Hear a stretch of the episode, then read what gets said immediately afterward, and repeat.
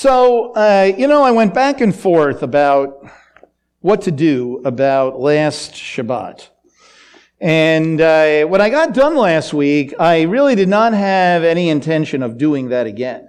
I usually, because you know me, I um, I do not manuscript anything, right? So once it's like out there, it's there it goes, right? Uh, and and so uh, first I thought, well, just forget it. That's you know life. That's how it goes, right? But then I I, I uh, was encouraged to do something, right? So then I thought that well, I could uh, I could record it, but I will say recording uh, uh, to a computer with like nobody in the room is okay uh, but not optimal, right? So what I'm going to do is do something I haven't done in 41 years of uh, full-time ministry. Yes, that's 41 years altogether, right? Some of you are saying that's older than me, right? Yeah. I, uh, I'm going to basically give the message again, all right? But, you know, it's kind of like pizza right? Sometimes it's better the second time around, right? Okay, even if it's a little cold. All right. Uh, so, uh, and I actually, of course, in thinking about it again, it's not simply redoing it because again, it's it's different every time. It's every time, every time I open my mouth. it's different, right? And I'm going to accentuate uh, something a little different today, and, and it'll be really a different message. And it's an important message because, uh, you know, we teach through books of the Bible here. Uh, and for a long time, we have been in the book of Acts. I mean, since before COVID. All right? We have been in the book of Acts, right? And to, and so last week was the last message at the very end of chapter 28.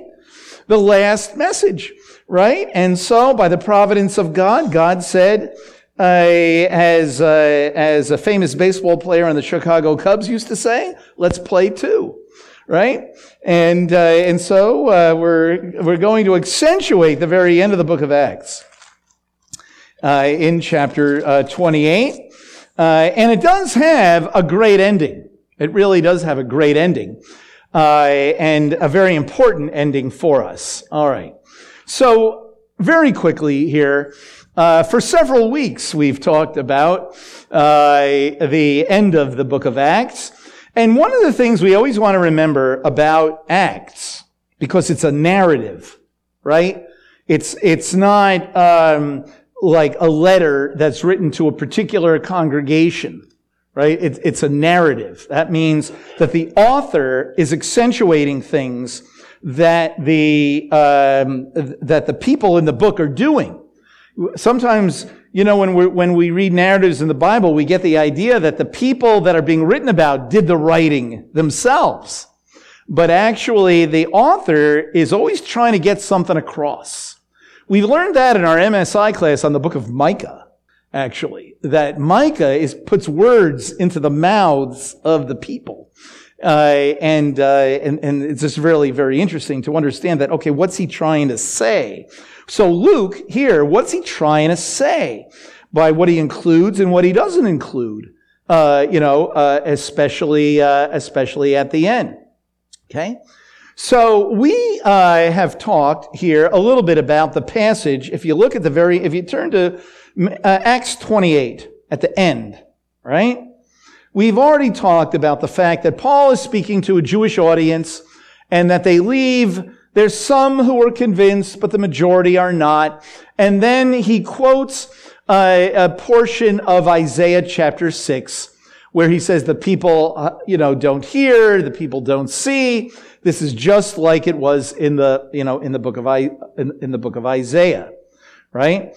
Uh, and uh, we said, well, I won't turn to them, but we said that there are three times in the book of Acts where uh, Paul is speaking to a group of Jewish people, and the majority of the people reject the message. And each time he says, now I'm turning to the Gentiles. And, and the other two times, because this is the end of the book, but the other two times, immediately he goes to a synagogue.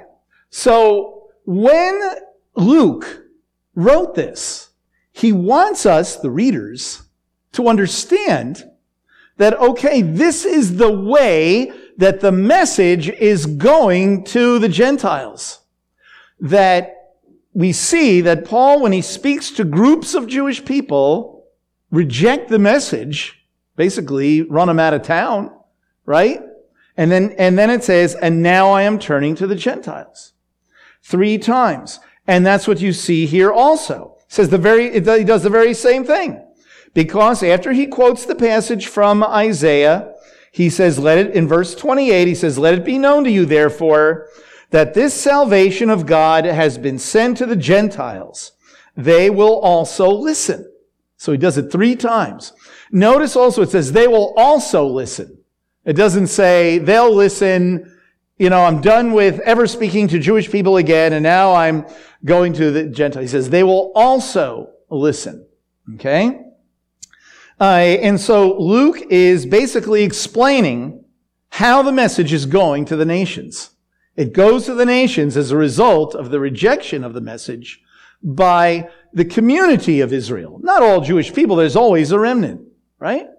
And Paul brings, uh, you know, he brings uh, this out in Romans chapter 11, right? He brings in fact, uh, uh I would say, you know, before I did this whole teaching over several years on Acts, I never really related Acts to the middle of the book of Romans in this way. But it really is, I think, very significant.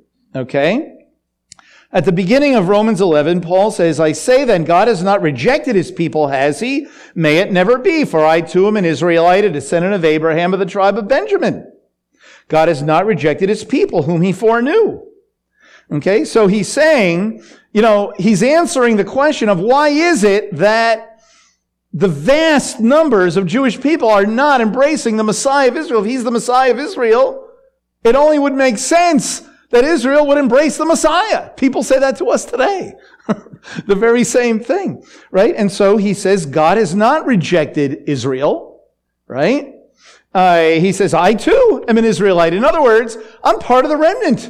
I'm exhibit A, he says, right? And as I look around the room, there's exhibit, there's a, number of us that, that become the, the examples of God has not rejected his people. Certainly there is a remnant of Israel, just as it was in the days of the prophets. In the days of the prophets, the vast majority of people basically rejected the message of the prophets, and it was always a small group within a group.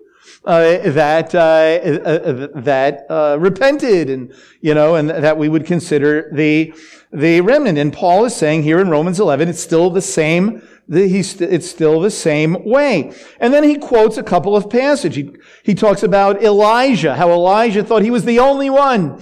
You know, it's, it's a great uh, passage there in First Kings. Uh, after the great, great moment, you know, uh, of calling down fire from God on those sacrifices, he runs away. Jezebel's chasing him, wants to kill him, and then he gets depressed. And he thinks he's the only one. And God says to him, no, there's 7,000 others, just like you. You're not the only one, right? Sometimes it kind of feels that way, right? No matter who we are, it kind of feels that way, right? But certainly, uh, you know, uh, among uh, Jewish believers in, in, Yeshua, sometimes it's like, wow, is there really only a few of us? you know, right? And then, uh, uh, and then what he does, he quotes this passage from Isaiah chapter 6, just like Luke uh, quotes Paul, uh, you know, in, uh, in, in, in Acts, right? Uh, he says uh, here in verse uh, 7 of Romans 11, What then? That which Israel is seeking for it is not obtained, but those who were chosen obtained it, and the rest were hardened, just as it was written. God gave them a spirit of stupor, eyes to see not, ears to hear not, down to this very day. And then he quotes another passage from the Psalms that basically says, you know, the same thing. So his conclusion is, I say then, they did not stumble so as to fall, did they? Right? That's a rhetorical question. The answer is no. They have not stumbled so as to fall. Stumbling and falling are very important words here, right? Stumbling means like I trip, like I do sometimes. If I'm running very, walking very, I'll actually trip on the carpet here, right? And fall down. Well, maybe not fall, but you know, trip, right? I, but but it, but I'm but I'm quickly uh, recover and keep going, right? Falling is like falling off the Grand Canyon. Like you're going to take a picture, take one more step back.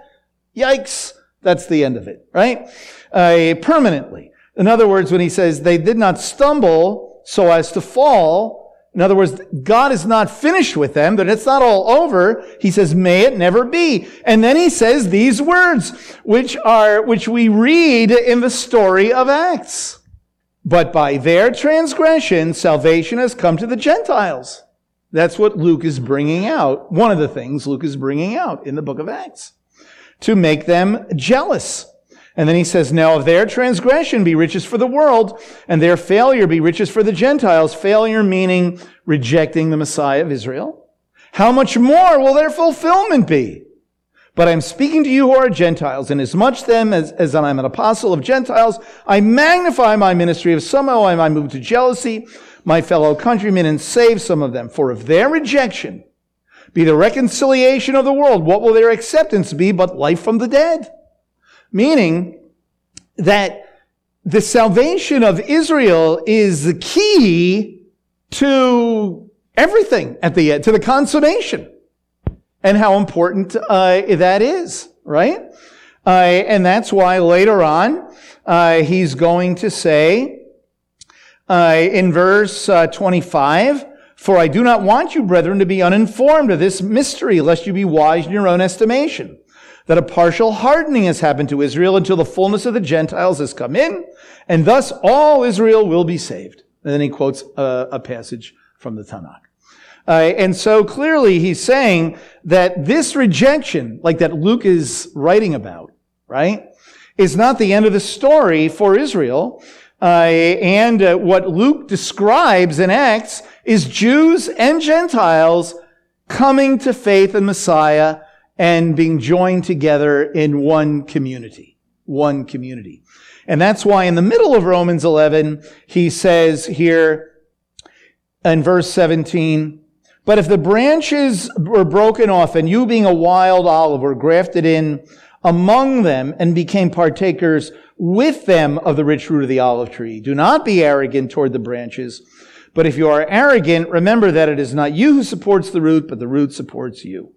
So uh, clearly, Paul is writing, in writing to the Romans, he is describing, theologically, you might say, what Luke is writing about historically. Does that make sense? What Luke is writing about historically in the book of Acts, Paul is writing about theologically, or doctrinally, theologically, uh, in, uh, in Romans uh, 11, right? Uh, and so that's very important. So it teaches us a few things. Okay. It teaches us a few things. First, uh, that uh, the, the rejection of the Messiah by the community of Israel, not all Jewish people, but by the community of Israel, uh, is part of the overall plan of God. Okay? Uh, and part of uh, the, the like Isaiah 53, who has believed our message? To whom has the arm of the Lord been revealed? You read in Isaiah 53 that the Messiah was going to be, is going to be misunderstood. You read that, uh, in fact, uh, uh, when you look at it carefully in Isaiah 53, it, it, you talk about this misunderstanding. It says, So who has believed our message, and to whom has the arm of the Lord been revealed? For he grew up before him like a tender shoot and like a root out of parched ground. He has no stately form or majesty that we should look upon him, nor appearance that we should be attracted to him. That's really, I love that because when you think about famous spiritual leaders, are there any that are really unattractive or that write books and have their picture on the back of the book? Did you ever notice that? That there's, you, you know, that people are generally physically attractive. I don't know. I don't, I just an observation. You know what I mean? Uh, I'm not famous, nor have I written the book. And there you go. Right? But I just wanted to get that out of the way. but it's really true. But Yeshua we would, we would not be attracted to him. He was not an attractive, you know, a, a person that you'd be drawn to him, right? And then it says he was despised and forsaken of men, a man of sorrows and acquainted with grief. And one like from men whom hide their face, he was despised and we did not esteem him. We didn't like him and we didn't think very much of him. This, by the way, is a prophetic statement of the remnant of Israel at the end looking back. It's just like a testimony of Israel at the end. You know, in other words, we didn't recognize him. We didn't realize he was the Messiah. That's what this Isaiah 53 is. It's a description of how we, as Jewish people, historically un- have understood Yeshua, right? And then it, it says, Surely our, uh, our griefs he himself bore, and our sorrows he carried, yet we ourselves esteem him stricken, smitten of God, and afflicted. You know, those, those are, sometimes when you read these words, you know, you're like, you're just running over them. You know what that means? We thought he was suffering for his own sins. We thought he was suffering for his own disobedience to God. How's that for being misunderstood? How's that for being marginalized? All right? And then it says, but he was pierced through for our transgressions. He was crushed for our iniquities. The chastening for our well-being fell upon him, and by his scourging or whippings and so on, we are healed. All of us, like sheep, have gone astray. Each of us has turned to his own way, but the Lord has caused the iniquity of us all to fall on him. So what you hear is certainly a testimony of rejection in the Tanakh. So what we learn from what Luke is writing and, then quoting Isaiah, quoting the prophet Isaiah from hundreds of years earlier, Yeshua does the same thing, by the way. Uh, and then Paul in Romans 11 quoting the same, saying this, what goes around comes, it's the same deal that the people still are rejecting, the, the uh, still have the, this uh, rebellious um, attitude, one might say, right? Uh, and so the first thing is, is that this is all part of the plan of God. Okay? Another thing we learn uh, is that it was part of the plan of God for Israel to reject the Messiah in order for the nation, in order for the message to reach the Gentiles. That this was the method of doing this. But be reassured, Israel, the Jewish people have not stumbled covenantally so as to fall. Right? Individually, everybody has uh, the responsibility, uh, you know, in terms of one's eternal destiny. Every individual, Jew or Gentile, has the responsibility of embracing Yeshua and having their sins forgiven. But as a people, as people of, of in covenant relationship, being called of God, right? Uh, certainly, uh, you know, th- this is the case.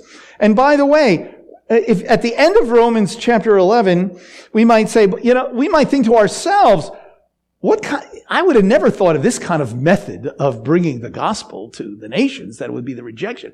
And so what does Paul say at the end of, when he explains all this theologically at the end of Romans 11? He says, Oh, the depth of the riches, both of the wisdom and the knowledge of God. How unsearchable are his judgment, judgments and unfathomable his ways. For who has known the mind of the Lord or who became his counselor? In other words, this is like beyond a, a, human being's ability to really comprehend. He himself says that, right? And so that's what Luke is bringing out at this first part of the end. Okay?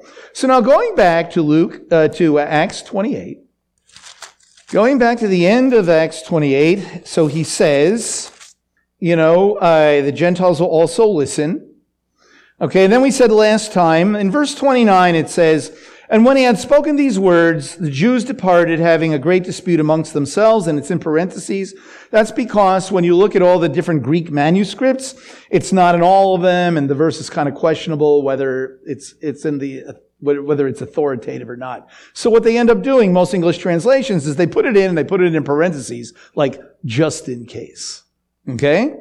All right. And so then chapter verses 30 and 31, the last two verses.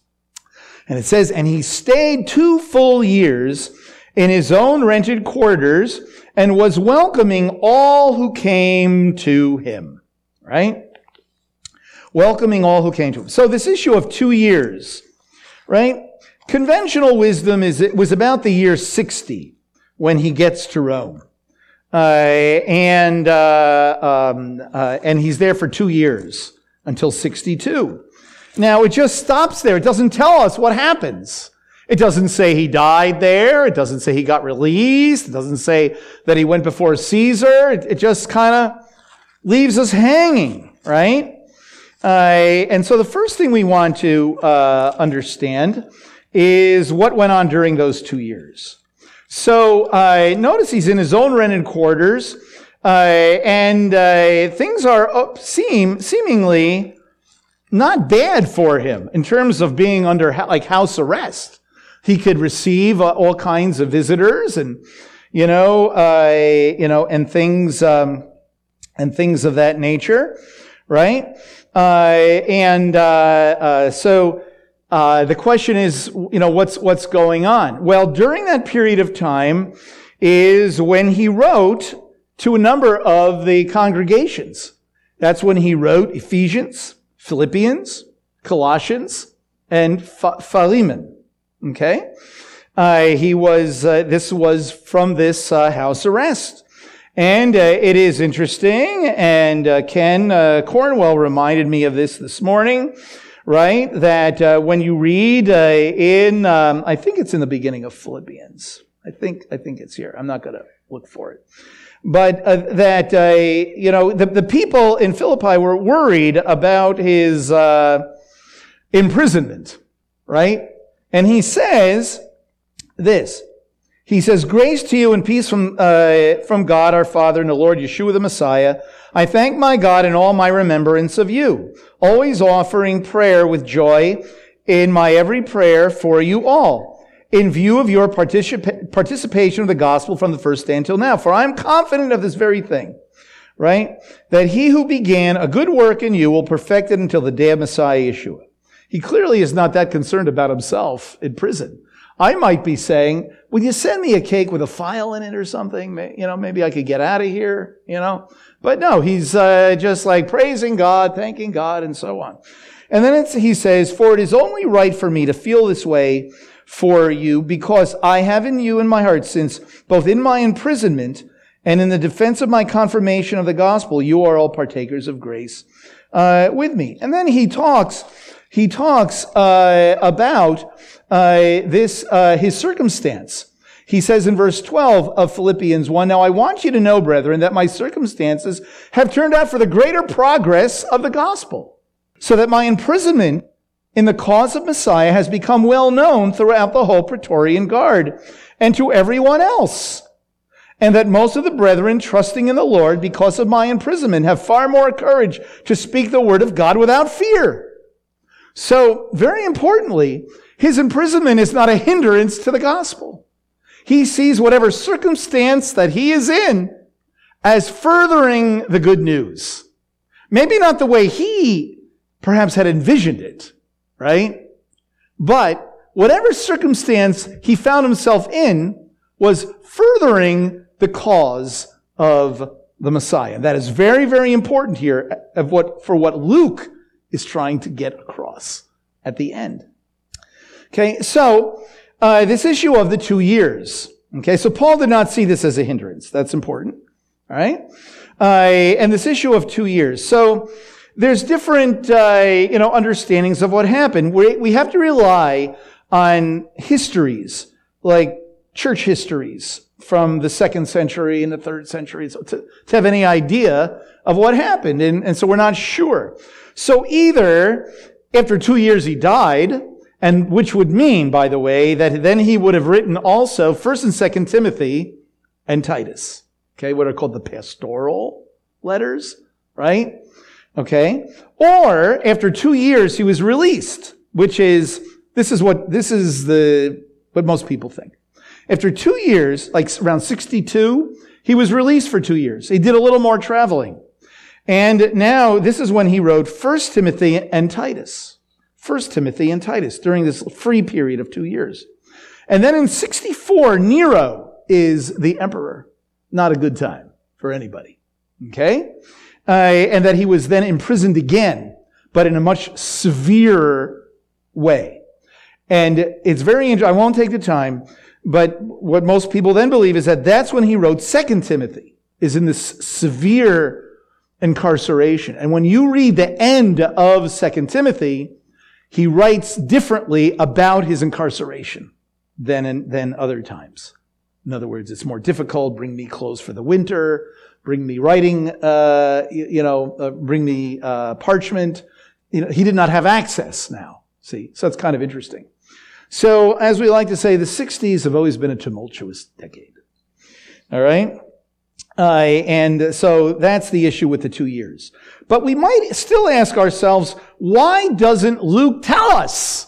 You know, why doesn't he tell us? Right? Uh, and uh, there's a reason for that, I would suggest.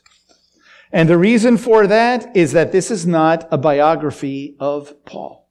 This is not the story of Paul's ministry. It's not the story of uh, Peter's ministry. It's not the story of John's ministry. It is the story of Yeshua's continued ministry in this world. Remember that Luke wrote Luke and Acts, and they were two volumes of one work, Luke and Acts. Okay?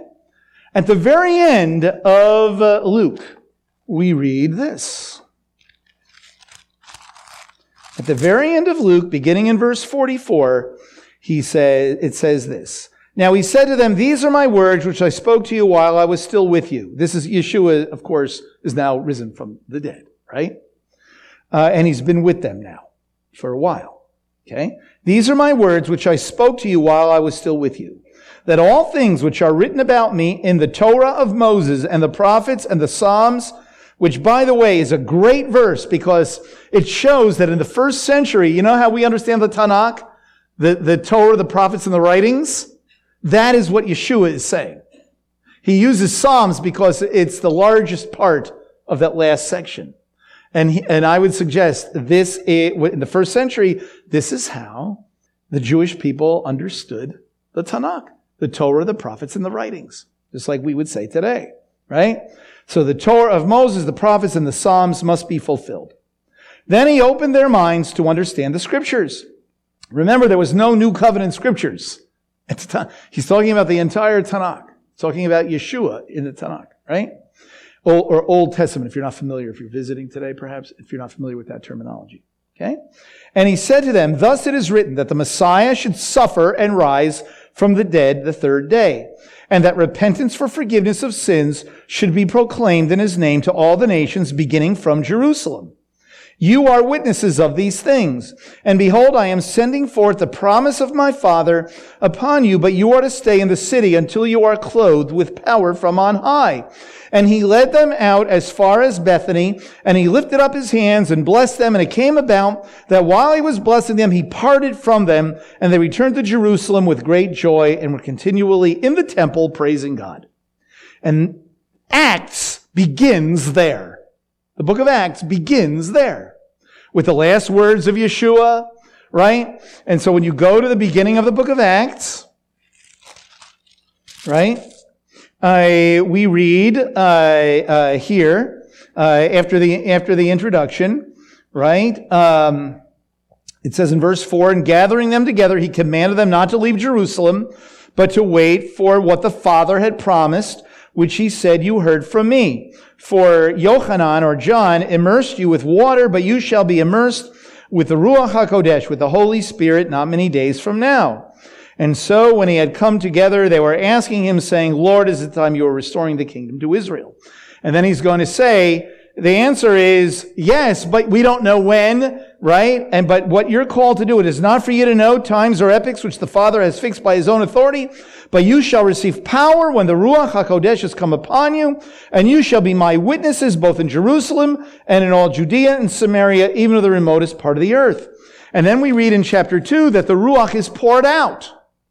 And just so we understand it, that what the Holy Spirit, the role of the Holy Spirit in being poured out, right, is to be the living presence of Yeshua.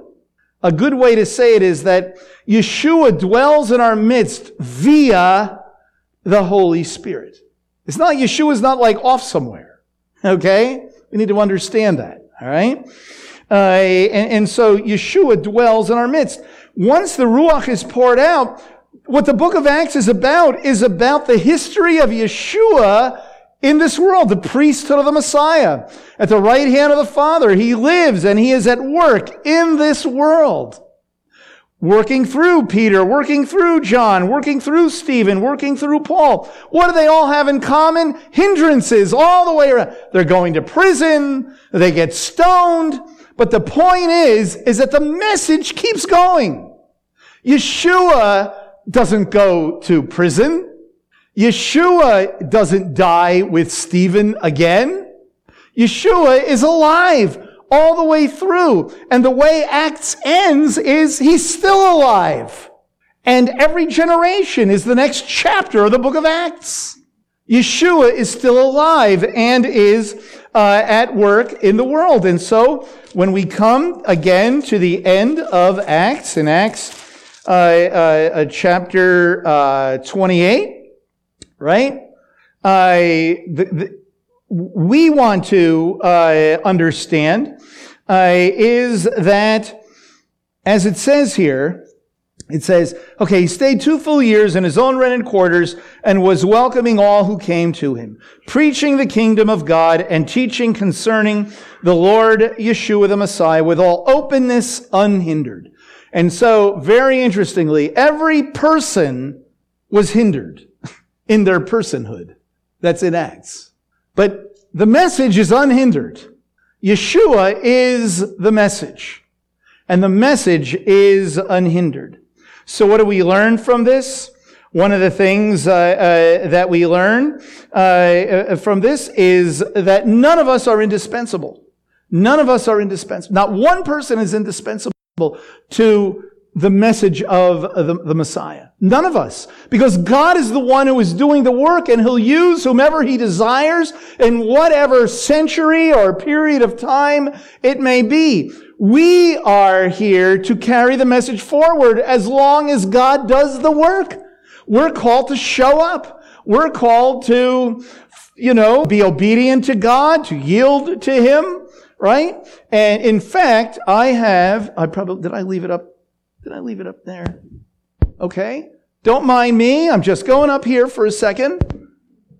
Okay. And I left it up here. So I have this little plaque that's, uh, I've had on my desk.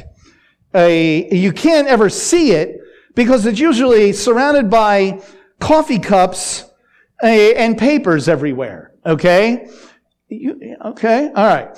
So it says God is ready to assume full responsibility for the life wholly, W-H-O-L-L-Y, yielded to Him. And that's what we're called to be. And then God will use us. He'll use us in our lifetime. But none of us are indispensable. No group is indispensable. Do you know there have been movements all throughout history? All throughout history, there have been movements, there have been revivals all throughout. They come, they go, then God does it again and he uses all different kinds of people, right? Uh, and but we're, what we're called to do is to fulfill our calling, uh, you know, and be obedient to him, and to be good stewards of the time and resources uh, that he has uh, given us. Uh, you know, the future of the entire enterprise is the work uh, of of God. And you know, before there was a modern messianic a, a Jewish movement, Messianic congregations, right? There were, there was Jewish outreach. There were Jewish people coming to faith. It, it was in a different way, a different mode, uh, a different period of history, different terminology, different language, right? I, I have here different avenues of Jewish people coming to faith we weren't always called Messianic Jews, right? There was a day when we were called Hebrew Christians. Well, that all ended, thank the Lord, right? That ended, uh, but not the message. Just the methodology changed, you know? Uh, and so the good news is that the message continues uh, un, unhindered. We could almost say despite ourselves right? Despite ourselves. You know, um, uh, you, you may not be aware of this, but earlier in the 20th century, in the 19, probably up through the 1960s, uh, uh, Coney Island, Coney Island, Brooklyn, right? There was quite a, a Jewish outreach. I knew some of those people. Uh, you know, it was really uh, quite a thing, but we may never have heard of it, you know? Uh, in the mid 1800s, there was a revival in Europe. That is when the uh, Hebrew Christian Alliance was birthed in 1869. Isn't interesting? Like 60s. Someone should do a, a dissertation on that. Okay. All right. Uh, there was work going on in Chicago, right? Peniel Center, other things that don't exist anymore. They don't exist. Their time was up. It's interesting. Their time was up. And then God did something new, right? Okay. So where am I going with this? All right. Don't worry. All right. Okay. So, uh, you, you know, so here, here, right? None of us are indispensable. And that's something we really need to get, right? And so, uh, you know, the whole future of the modern Messianic Jewish movement, the whole future of Beth Messiah, it's in God's hands.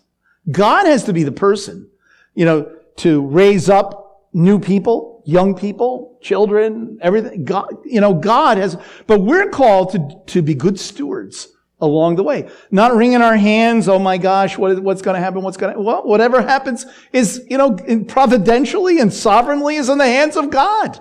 All right? But we're called to do our best in our time. But what I would say um, for us uh, is uh, that uh, it certainly is time for, uh, you know, fresh blood in our decision making department, right? Uh, that is, uh, the time has come.